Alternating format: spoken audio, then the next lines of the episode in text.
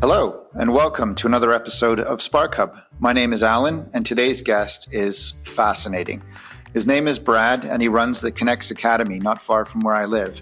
Now, Brad fundamentally believes in one thing, that you can achieve anything you put your mind to. It's certainly a philosophy that uh, I share with Spark Hub, and frankly, finding all the sparks that can get someone to there, to believing they can do anything, to executing well in adulthood. And so you'll hear the tale of how Brad got to this conclusion and executed it himself. I won't give too much away, but it weaves through international intrigue, through nine eleven, through struggles, through death, through life, through rebirth. It's all there in this episode. So without further ado, please enjoy the episode with Brad. And as always, if you like what you hear, you can always dive into more in the show notes below. Thanks for welcoming me to your place. I'm really excited to talk to you. And as is tradition with Spark Hub, we start with a quote. What's your quote? Uh, I've got a long one. If you bring positive change to the life of just one child in your lifetime, you potentially change the lives of hundreds more. One day, they may, may be the head of a dynasty of their own. They may have the effect on the lives of many others while they're getting there.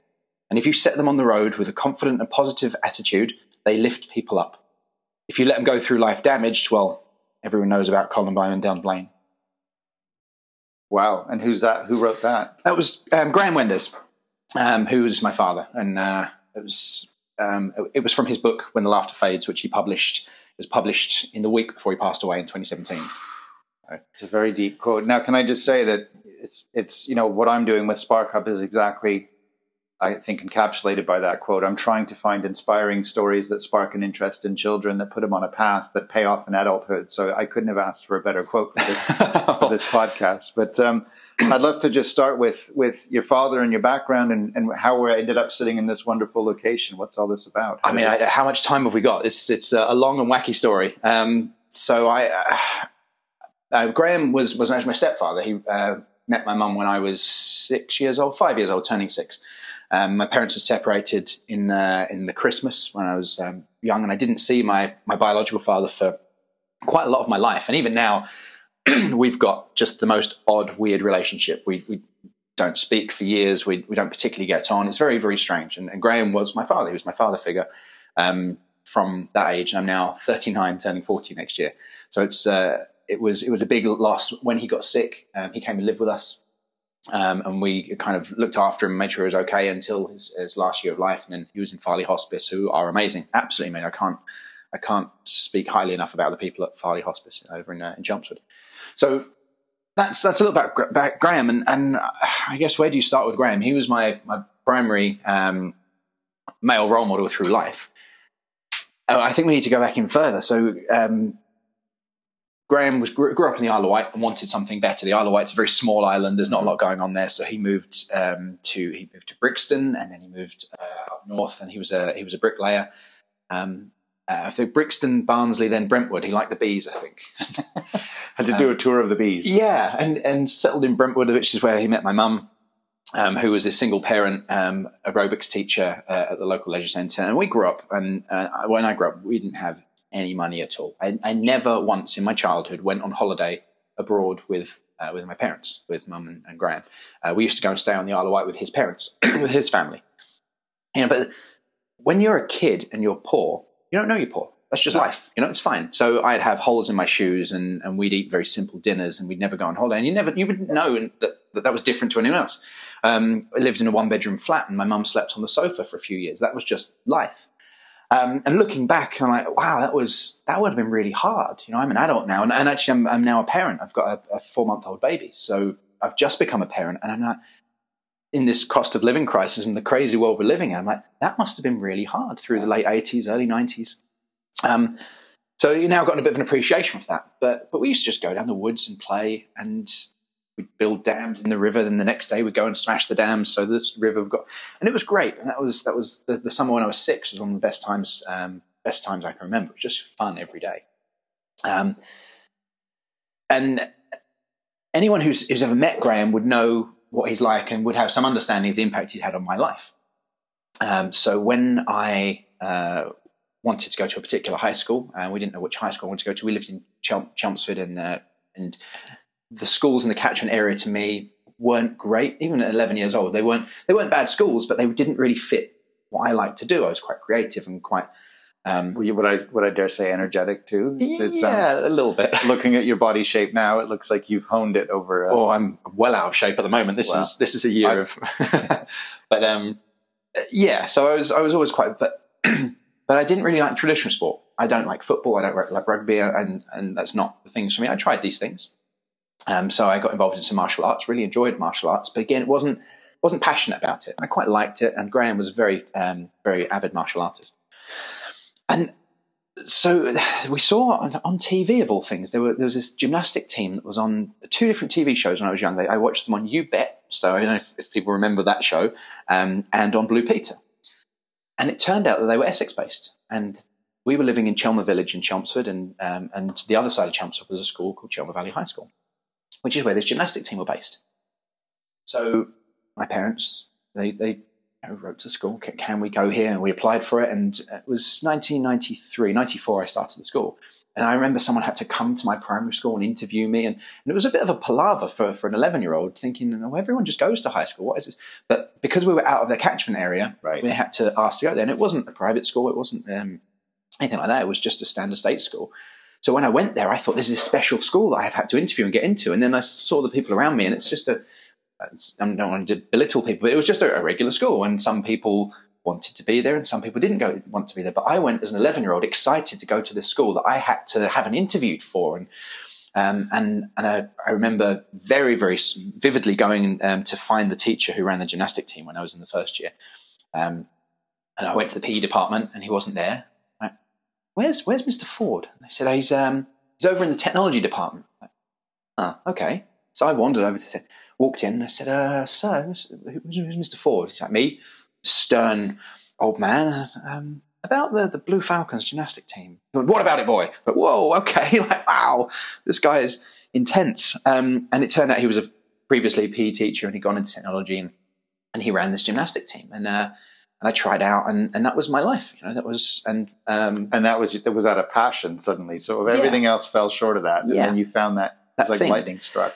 Uh, and I mean, I, we performed in front of royalty by the time I was twelve years old. I travelled around the U K doing massive shows. We were quite heavily tied to the military.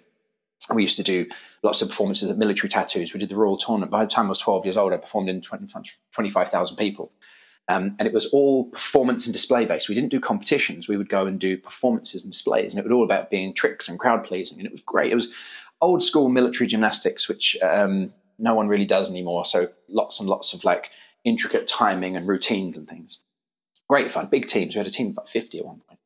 And I ended up, that was like my thing. And it didn't matter that we didn't go on holiday, because we did s- displays through the summer. Like, why are you going on holiday? We've got that, that festival thing we're going to. Um, and my parents both got involved in the gymnastic team, and they helped out, and they drive people around and end up doing things like the T-shirt orders and catching people and all that kind of stuff that they, they do. And we moved house so we could be closer to the school. Like, looking back, my my, my life my family's life was very me-centric. Like, there was very child first, which was, um, you know, that was my life. I didn't know any different. Um, and they bought this uh, this ex-council house over in Braintree, uh, sorry, in in, um, uh, in Broomfield. That was, um, I mean, we didn't have any plaster on the walls. There was no, there were no hardly any floorboards, and didn't have a boiler. And they bought it um, as a probate house and done it up. Um, I remember the prices then. Uh, we moved in nineteen ninety-six, um, bought the house for fifty-five thousand pounds for a three-bedroom semi with a big garden and a driveway, um, and then sold it for one hundred twenty-five thousand pounds a few years later. So, I mean, those figures now are crazy in yeah, yeah, terms of the world. Of but, but um, yeah, that that was that was it. And uh, but Graham's upbringing had been from um, he didn't have a close relationship with his own family. Okay, um, he was not particularly close with his sister until very late in his life. Um, And they weren't particularly well-off family. His dad was uh, he was a woodsman for quite a long time, and his mum worked at Woolworths. And his great-grandfather, Grandad Tom, um, was uh, he was a military firefighter, and before that, he served. He was in the Somme. Um, in fact, we were looking at photos of that this week because we had Remembrance Day. So I was looking at photos of, of um, what I regard as my great-grandfather Tom um, in a trench in the Somme, cigarette in mouth, loading a rifle. And we've got these photos; they're incredible. Um, But this whole line seems to have a, th- a common theme to it, even though you're not blood related to Graham. It seems like the love of sport and specifically kinetic type of sports. Yeah. That's sort of led to where we are today. Yeah. Or where you are today, should I say. Absolutely. And and what I firmly believe is that there's something for everyone. And if someone comes here and they don't enjoy this, I'm not going to hassle them or pester them because it might not be for them. Wait, let you, we've jumped ahead. Sorry. So we've okay, heard the foundation right. Sorry, story. Um, and then how did, how, I guess I'm trying to look now for the bridge between that kinetic beginning uh, to suddenly now, I guess this is your business and you run it and you you founded it. And, yeah, and, well, I guess that, we'll, we'll talk about what it is in a minute. But maybe that's a, a little bit of a jump because if we go back to, I stayed with that, doing gymnastics until I was in my twenties. Then we, we did a, a T V reality show. It was the first year of Britain's Got Talent, two thousand seven. And myself and some friends went on there and we did some acrobatics and jumping around, and we'll get to how we formed that group in a minute. And, and that's really what sparked everything off. So we did that. We got through to the semi-finals of the show, and um, no one really knew anything about it. The only thing that had been like that before had been the X Factor, and I wasn't a singer. So we didn't have any idea what to expect. And it was massive, millions of people watching and um, getting recognized in the street and all of this kind of crazy stuff. And then just like that, when, when we went out of the show in the semi-finals, there's nothing, gone. You know, suddenly you're just walking through London with a bag on your back and people are like, hey, were you on T V last night? Yeah, yeah, I'm just on my way home, thanks. Um, but that really sparked off the interest that there could be something here. And and again, coming back to, to the Graham and the way I was brought up, Graham was a, a bricklayer. Um, he was a builder.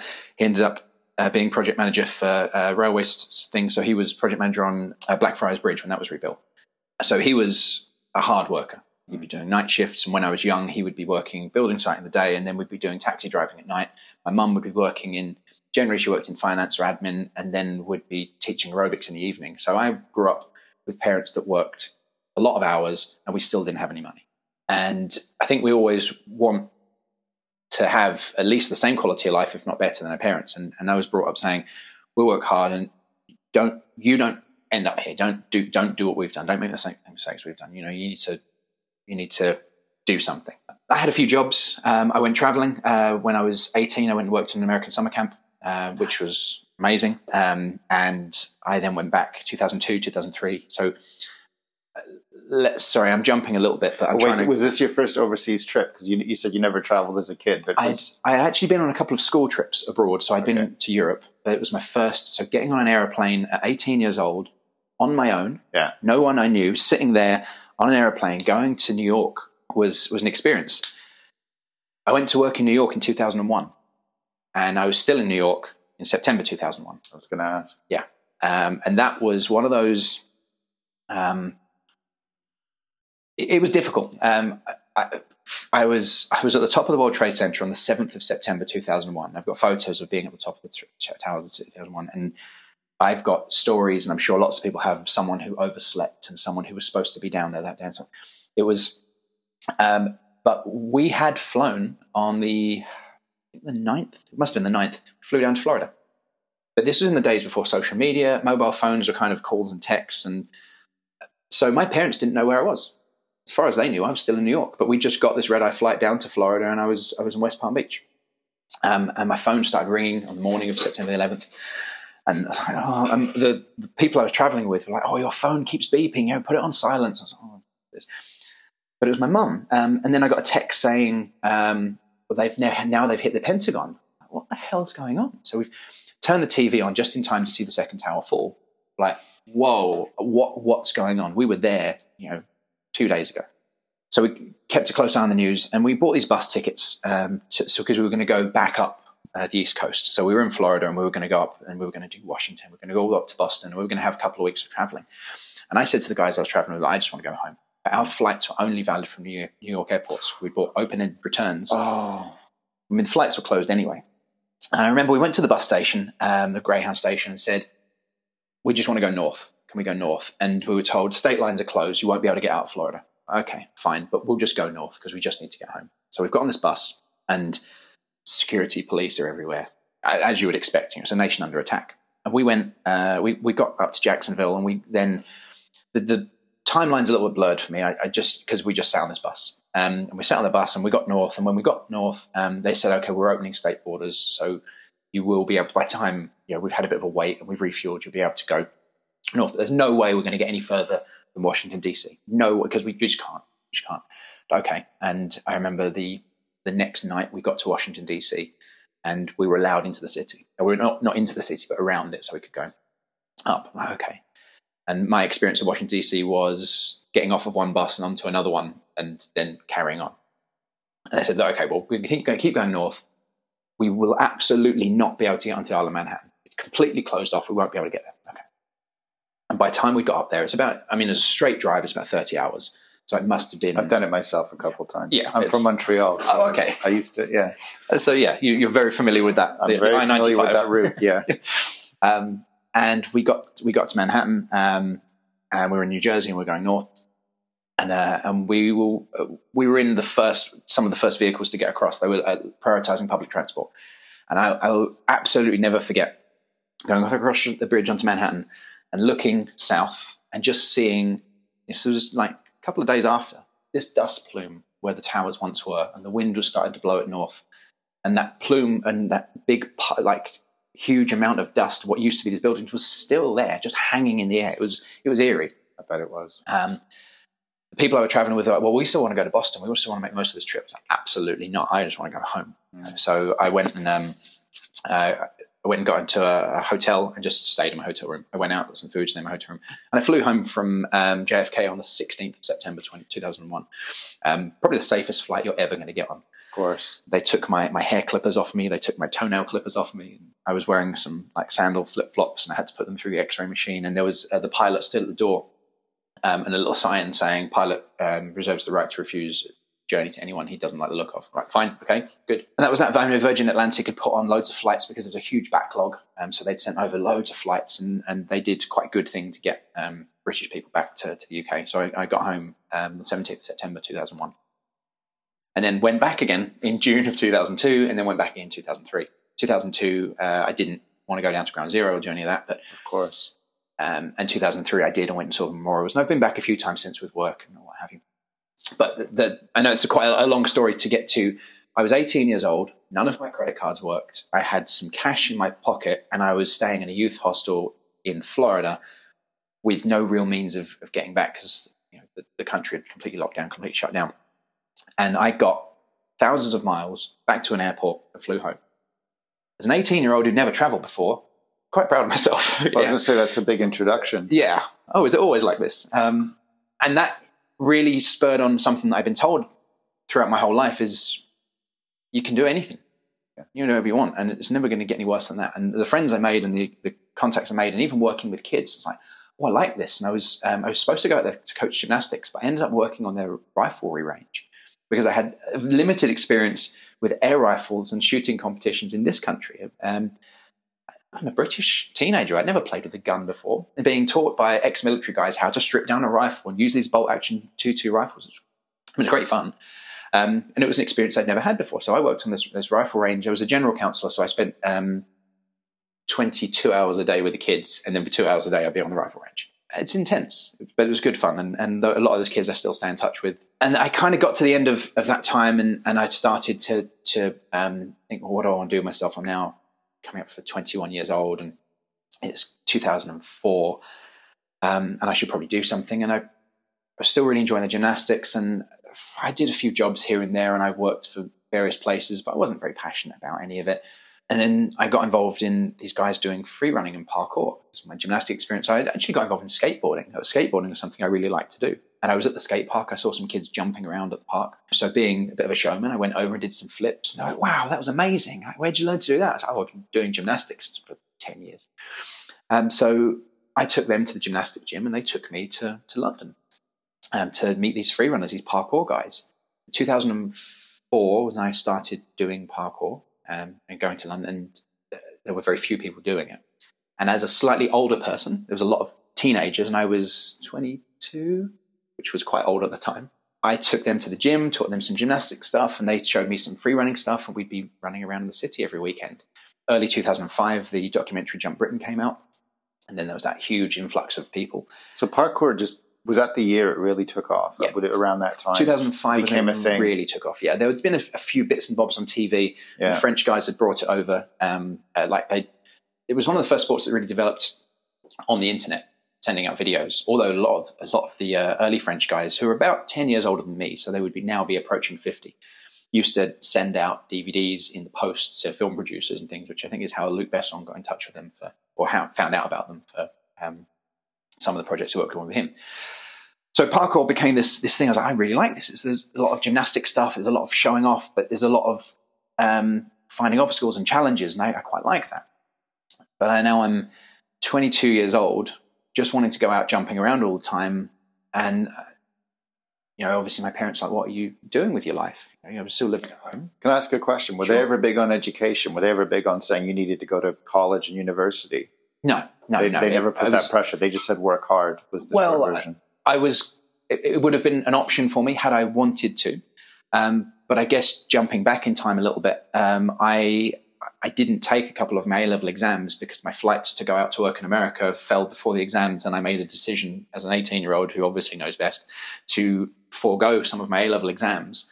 Um, and I then had to retake them in the January afterwards, um, okay. which I don't recommend anyone do because it's not a great experience because it's well out of your mind by then. Of course. Um, so I, I wasn't, I didn't even fill out UCAS forms. I was very single-minded. I, I wanted, I was going to go to America. I was going to work in America. And that was really the end of my plan. And uh, and I did, you know, I did three years. I made some great friends, great contacts, got some great experiences, had some not great experiences, but certainly character building stuff. Um, and now I've come back and I was, I, I worked in warehouses. I worked in milk production facilities. I worked in offices and just would sign up to a temping agency and be like, this is how much I need to earn. And what have you got for me? And I, I you know, I had some great experiences, met some wonderful people. But that was all to fund jumping around. Exactly. It was, okay. yeah, just to put fuel in my car and food in my belly. That's right.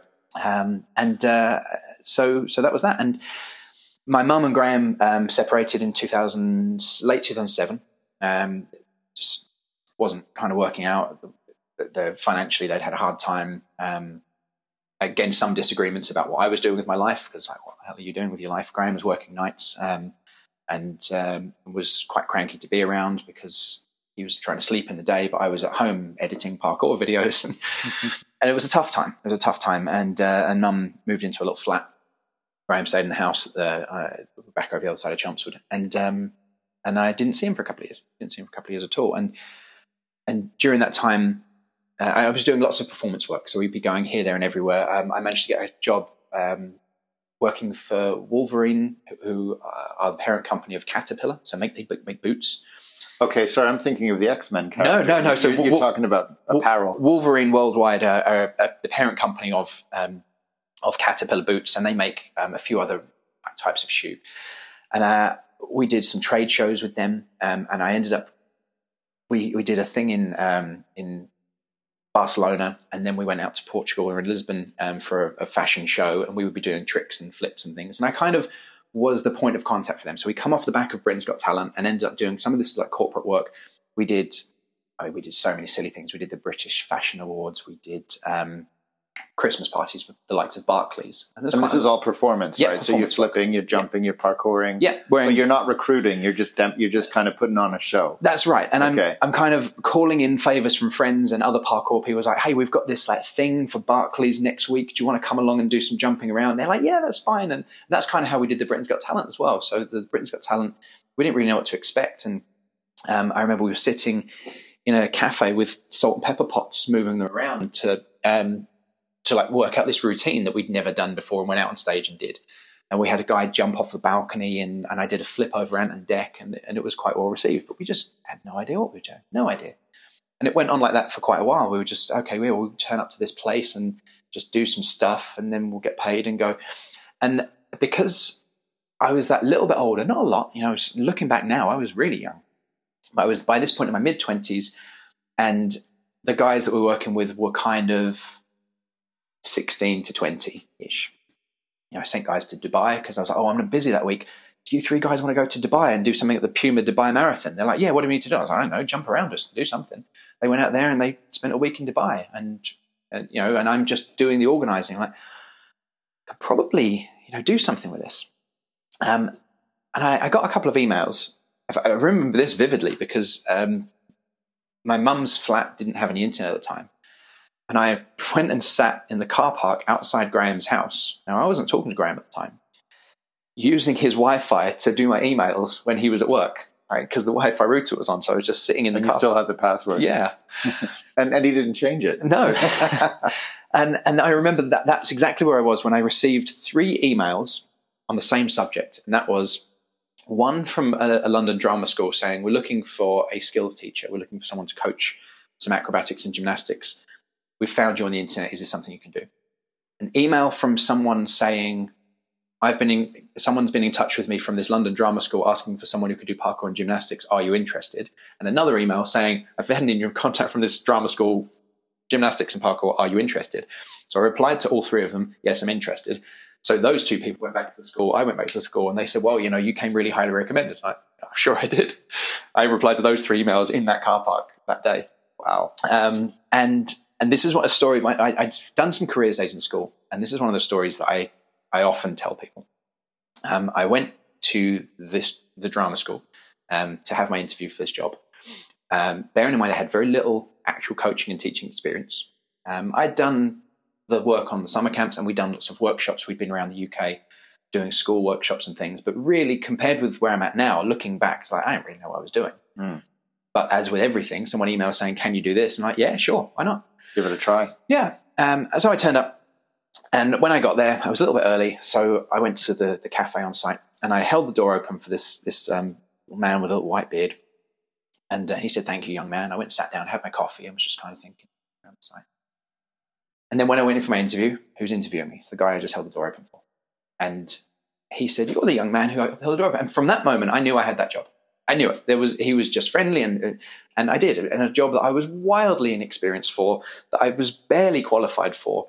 Um, teaching people on a degree level course to do skills work. And there was some theory in there as well. So we did some lesson planning and we did some risk assessments and that kind of thing. And so he toured me around the site and got my contract, and it was pretty well paid at the time for what I was earning. So I was doing two days a week at this drama school, which then opened me up to a whole world of stage combat. And I'd done some drama and some acting in school, and I'd been interested in the theatre, but now I'm I'm just absorbing everything because I'm around this site. I could just go and watch everyone's shows, and I could watch some people's lessons, and I could get involved in projects and just like absorb all of this information without having to pay to go to a drama school. Wonderful. Um, and so I, I got a real passion for, for some of the weapons work and so the stage combat, which was what this, this course was specifically for, acting and stage combat. Um, and then I continued that learning when the school moved over to, to Southend. It became much more formal. It was far, far less relaxed than it was. So I continued my training elsewhere, and I'd been involved in um, some like through Graham for, for a birthday. I think I was seventeen. Sent me on a, a, a stage combat course, and and I'd done a few bits and bobs like that because I was always interested in. I'd wanted to get involved in stunts and film and things, and that kind of I'd resigned myself to the fact that that was quite a hard thing to do. And I'd done traveling, and I'm like in my mid twenties, and like, well, I didn't kind of do that. So now I'm coaching people to do acrobatics and parkour, while doing some performance work, while having this, this retainer now for Wolverine Worldwide, who are a footwear company. I was going out to Grand Rapids and Chicago and doing these trips around the world. And I'm like, wow, this is... And you didn't have to work in a warehouse. I didn't that. have to work in a warehouse. And and suddenly in a couple of years, my, my life had just gone to like being really crazy. And and and I remember I went into into the bank once. I had to, I think I just pay some money in or draw some money. I just I went to the counter. I remember the lady at the counter went, "You know, you've got too much money in your current account." I'm sorry, no one's ever told me that in my life. You're, you're, she went, "Yeah, you've got too much money in your current account. We recommend with, with the amount of you've got, um, you should really open the savings account because you're not earning any interest on your." I know obviously she's just trying to sell me a savings account, but I didn't know that. I've got too much money. So, when so is it, how, what age are you when you hear this message? twenty-four. And you, in your whole life, you've never heard you've had too much. No. You've had an empty stomach. You've had to fill your car up. Yeah. For the for twenty-four, you get this message. So having absolutely no financial savvy at all, I went out and bought a motorbike instead of putting it in a savings account. But I was I was on a retainer from that company, so they would give me, it wasn't a huge amount of money, they would give me nine hundred pounds a month for nothing, simply to not work for other footwear companies. Then they would pay us a daily rate, which was quite a good daily rate, between two and four hundred pounds a day to do jobs and events, and then would pay us to do projects like go and make them some films and write blogs and things for them. So there were a few thousand pounds a month just from that direction coming in for doing probably what I would have done anyway, jumping around, filming it. So you're getting paid to do what you love. Yeah. And then, so now you're in your mid-twenties, you found your thing. Yeah. Now are we able to jump to getting to present day? Because clearly you said, you know what? I could do something with this. Yeah, and, and we can we can kind of trace it down the next couple of years quite easily. Um, I was asked by, so we had the financial crash in two thousand eight, two thousand nine. Yeah. Because, and, and I remember saying to one of the other performers, and again, these conversations just stick with you. I said, well, yeah, all this financial nonsense is not going to affect us, is it? Because the kind of clients we're working for, we were doing an opening of a massive law firm in central London at this point. I'm in a suit, and we went to the party as guests. And then every now and then in one of the rooms, we'd break out, do some flips and run off. That was a, a stealth performance job. We did quite a lot. We'd be at conferences and all sorts um, in suits, pretending we were there, and then do a load of tricks when a bit of music comes on and run off. And I was remembering the changing room with one of these other performers, and he was like, I don't know, I think this this financial crash is going to affect us. I was like, this company's not going to go bust. Doesn't matter what happens in the world. This company, we we do shows for Barclays, we do shows for like huge huge things like the British Fashion Awards and what have you. And and he's like, uh, and I was like, no, not going to happen. Little did I know, even the companies that had money couldn't be seen to be spending it. Right. So the corporate market just bottomed out that year. We'd had a couple of really good years, two thousand seven, two thousand eight. The, the purse strings must have just gone. Yeah. So even the companies that could, that did have money, couldn't be seen to spend thousands of pounds on people in vests jumping around at their parties or even having those parties. So I'm like, wow, I had a really good couple of years. Now what do I do? And I was contacted by um, Saint Albans Council, and they said, could you coach parkour? We've seen some of your stuff. Could you teach this to young people? Just a question. This is all word of mouth, right? You're yep. not, you don't all have an agent. Nope. You're not out, you know, putting up ads and nope. All word of mouth. Just random emails and phone calls was pretty much my twenties. Just yeah. people calling you yeah. up. And I was like, yeah, I guess so. I, I, I guess we could probably coach it. He's like, well, I want to do a regular class for children. There's now Saint Albans is one of the most affluent areas in the U K, but it does have some areas of deprivation. And there are a couple of areas in Saint Albans where there's kids who are from poor families. Um, so it was a funded project to run activities for these kids. And we did we did two in Hertfordshire. We did one in Saint Albans and one in um, what is now the Laura Leisure Centre in Ches- uh, Cheshunt. Which, so we started those up as sustainable classes. Now, at this point, we managed to get some insurance that would cover us to do parkour. Parkour qualifications didn't really exist. There, there was the beginnings of a governing body. Um, that was making some waves in central London and the city and in, over in Westminster, but we weren't really engaging with them. So we, myself and a couple of guys, kind of wrote a syllabus, and we and we went through the basics of like training up some youngsters and getting them insured and doing D B S checks and putting them on first aid courses and all the kind of, if you Google what do I need to run a sports club, do those things. And then we kind of came up with how we would go about teaching this, and we're just making it up, just completely making it up. And that ran for a little while, and those those classes ran for a few years. The the one that the Laura Trott Leisure Centre continued running after we handed over to local coaches, and that ran till very recently. It was it was great, and and then I moved. I was living in Loughton, which is where the drama school was. Then I moved back to Essex, um, moved back over to Chelmsford, and it was quite a long way to go to Saint Albans. So that class came to it. We, we carried on sending coaches there for a little while afterwards, but it just had to wind down because no one locally wanted to take it on. And but it sounds like you're creeping into management territory now. Yeah. Yeah, and, and without even realizing. And that's yeah. not not a, a big strength of mine, or I didn't think was a big strength of mine, but just organizing people and working out the logistics. So we've come back over, and I, I went to the local leisure centre in Chelmsford and, and said, um, could we could we do some parkour classes here? And the guy's like, what's that? So uh, there's a man um, uh, named Neil at the, the leisure centre, um and he was one of the managers. None of the other managers were like, what are you talking about? Why is this this guy? My mum had used to teach aerobics there, so I kind of knew the guy, and he'd known me, had seen me since I was little. His mum's been teaching aerobics in Chelmsford since I was a kid. And he's like, well, okay, we'll, we'll do a trial. We did this trial, and and quite a few people turned up for this freebie that the council paid for. So we then ran classes at the leisure centre and employed more people. And over this time, um, I ended up We, being involved in writing the coaching standards, and we got involved in the governing body. I got voted on to the, the governing body as an elected director uh, by the membership as organised parkour became more of a thing. Um, so myself and, and some others got ourselves into the, into the, um, the board of this of the governing body, and we did that by playing the politics game, which is something I've never had to do before. So we were lobbying the other organisation, saying this is what we want to do. We want to sort out this coaching standards, we want to sort out the insurances, and we want to standardise everything and make make it easier for people to get qualified and actually make it easier to run a gym. Um, so we'd been lobbying the organisation. So we went in knowing we'd had the votes. We'd secured the votes beforehand. So we went into the meeting, voted in, brilliant, okay, this is what we're going to do. And it kind of took the governing body by surprise because the C E O at the time had been priming some people that he wanted to be on the board, but we'd gone and done the legwork. And I don't think he realised we were that organised. Um, so he was not massively happy at the time about the people that ended up being on the board, because it wasn't the people that he'd picked. Um, but we, but you earned your way in. Yeah, exactly. That's the bottom line. And we we played the game. Um, and we were sat on the board for a few years, and we sorted out um, the level one, the level two coaching qualification, rewrote the level two qualification, um, did uh, our activators course, which was um, for young people pre-coaching.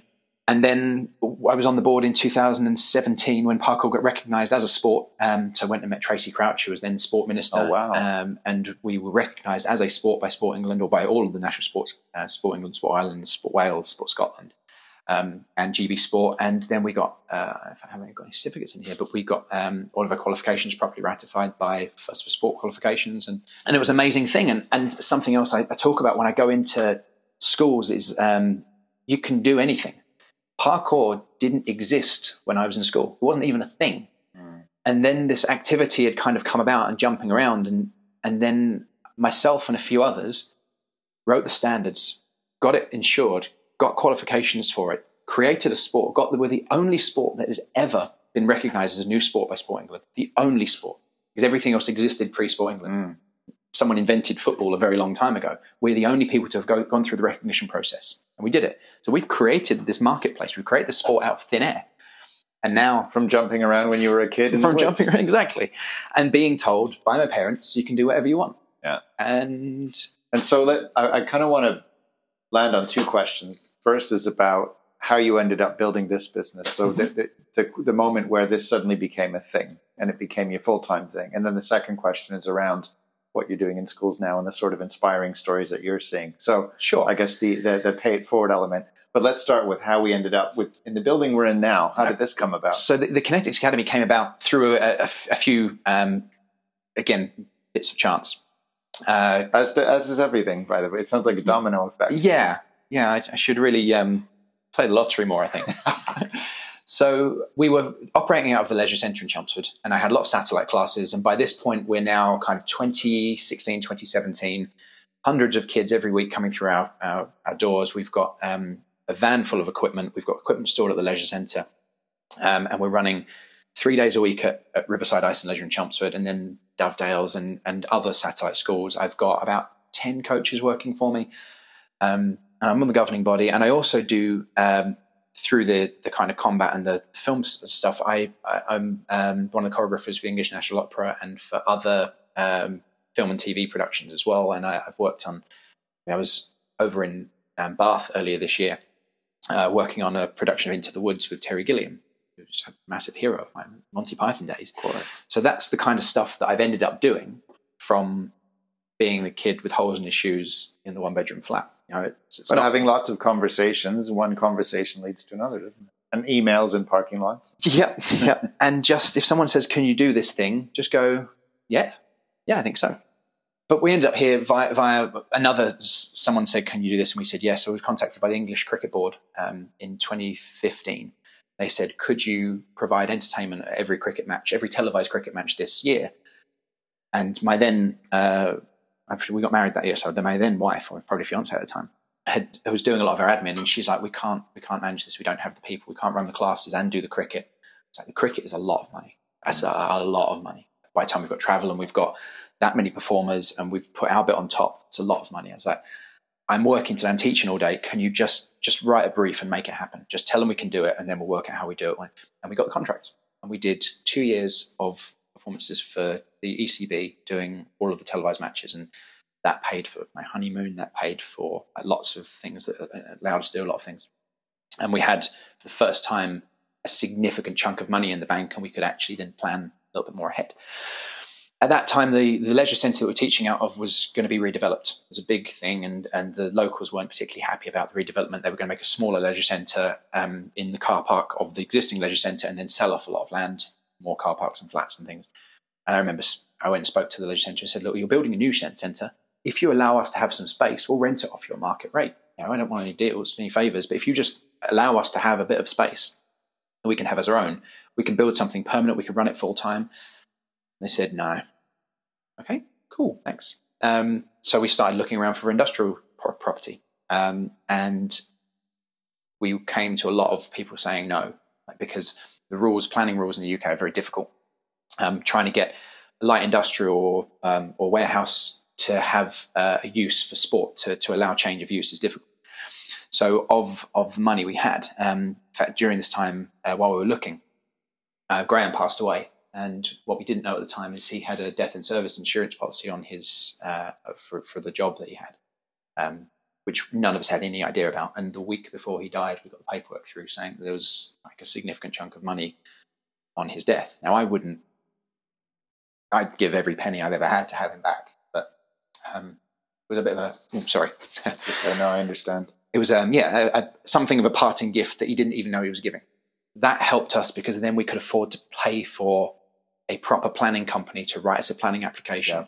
Yeah. Um, it unlocked the full potential of your plan. Yeah, yeah. So it's it, a beautiful thing. Yeah, uh, and that that really was was the, the the thing that really helped us get this enormous building, which was bigger than we need, um, and we could do more with it.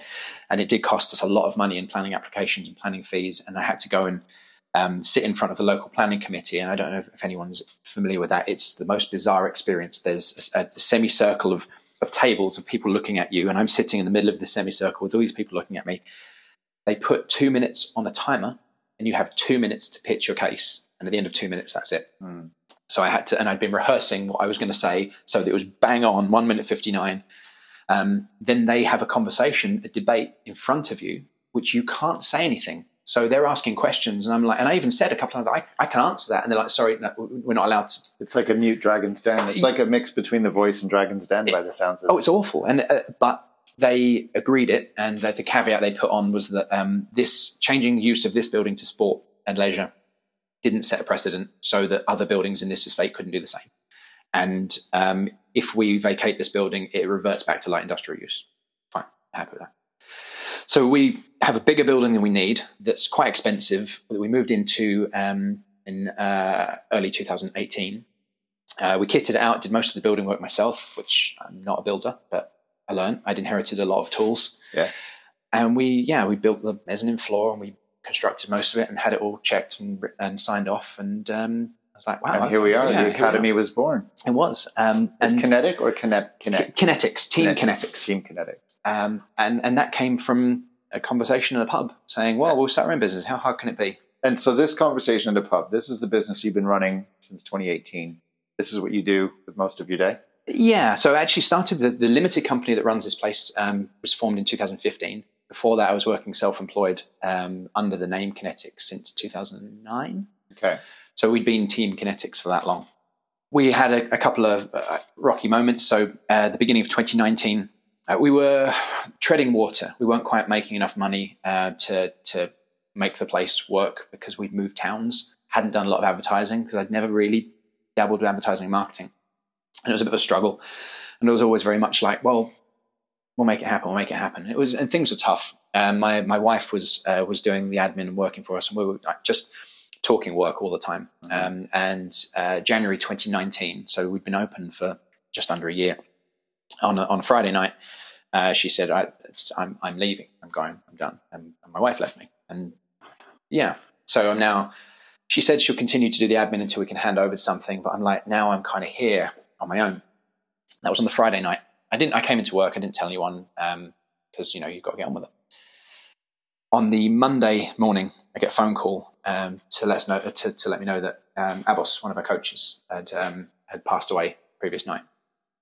So I'm like, he was not only one of my best friends, um, he worked here for... And it was sudden and unexpected, was yeah, it? Yeah, yeah. Uh, yeah, yeah. He'd, he'd had, he'd been troubled, he'd had some knee injuries and he'd been suffering, quite struggling on his own, but he didn't really talk about it. He was mm. he was a confidant to everyone else. He was everyone else's rock and, um, and yeah, it, it got to... I mean, when it, when it rains, it pours, I guess.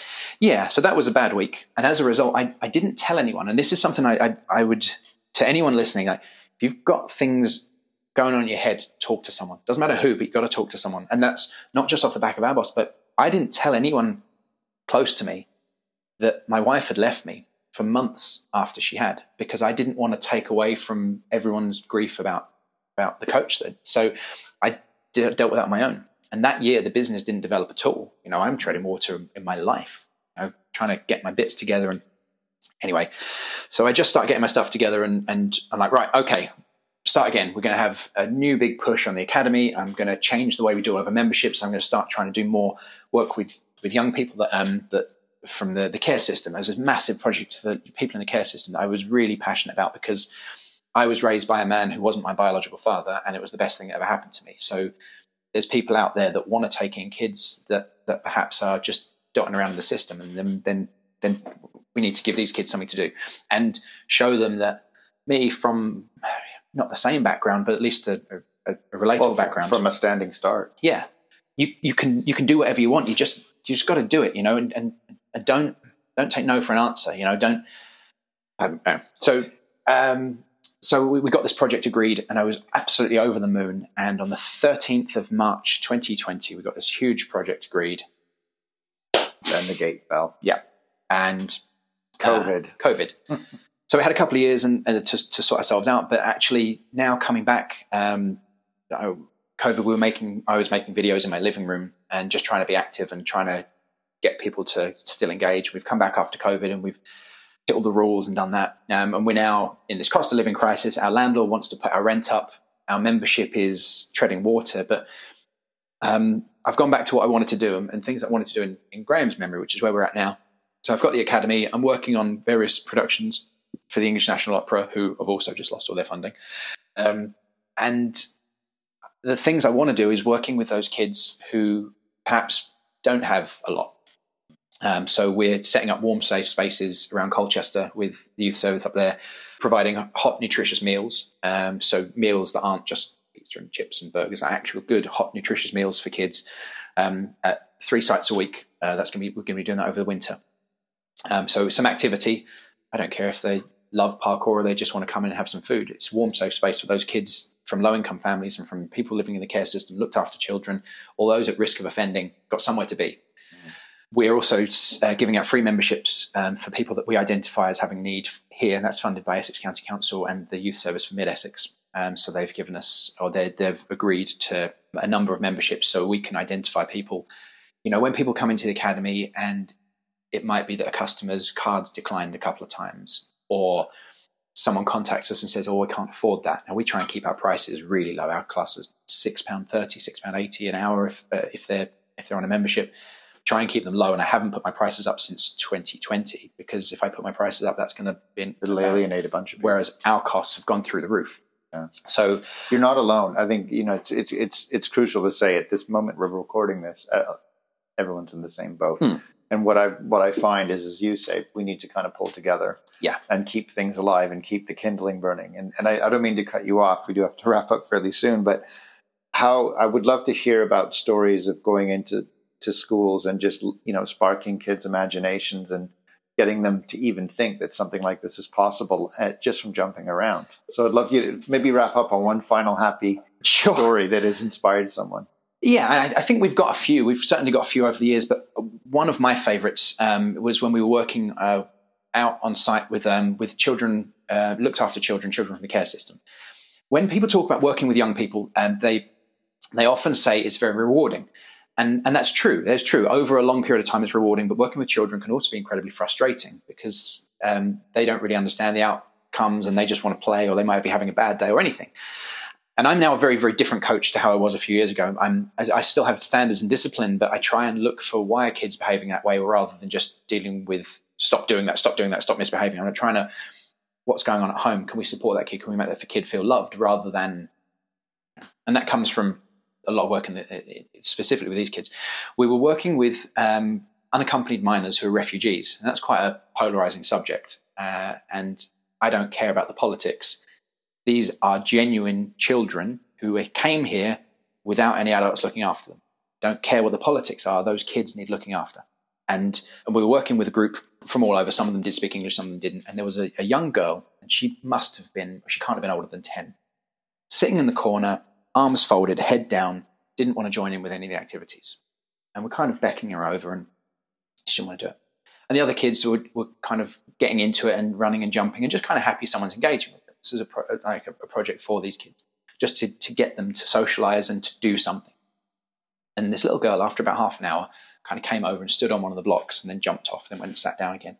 And by the end of that session, I think we were there probably two hours in total uh, with this group. She was jumping on and off the blocks with this massive smile on her face. And it was one of those absolute immediate reward to see that girl's face and to have no idea what her background was, but to know that she'd arrived here somehow in a truck or a boat or however she got here with no parents, no grown-ups looking after her, doesn't speak the language. And that day she had fun. And I think that's that, you know, all of the talking in schools and all of the trying to inspire people and and trying to tell people you can do whatever you want with your life. If you've set a spark in one of those kids, then great. But for, for me, that was one of the most rewarding moments. And one of them, I think we'd had the biggest impact that day, mm. to see that child just in a couple of hours, feel safe, enjoy herself, and maybe start to engage with, okay, I, I, I'm okay here. I'm all right. And so that was, that was one of my favorite moments ever. Amazing. Well, Brad, this has been a phenomenal conversation. Thank you so much for taking us on that road. And to go back to the quote, you know, I think it, Graham still lives on. It's clear. Oh, Graham still lives on financially, spiritually, and clearly in the work you're doing. Um, so I'd love to chat some more another time, but uh, that's enough for today's episode. Well, thanks for having me. Thanks for having us here to look look at the academy. Thanks for listening to this episode of our podcast. Uh, if you like what you hear, you can dive into a lot more on the spark hub dot com.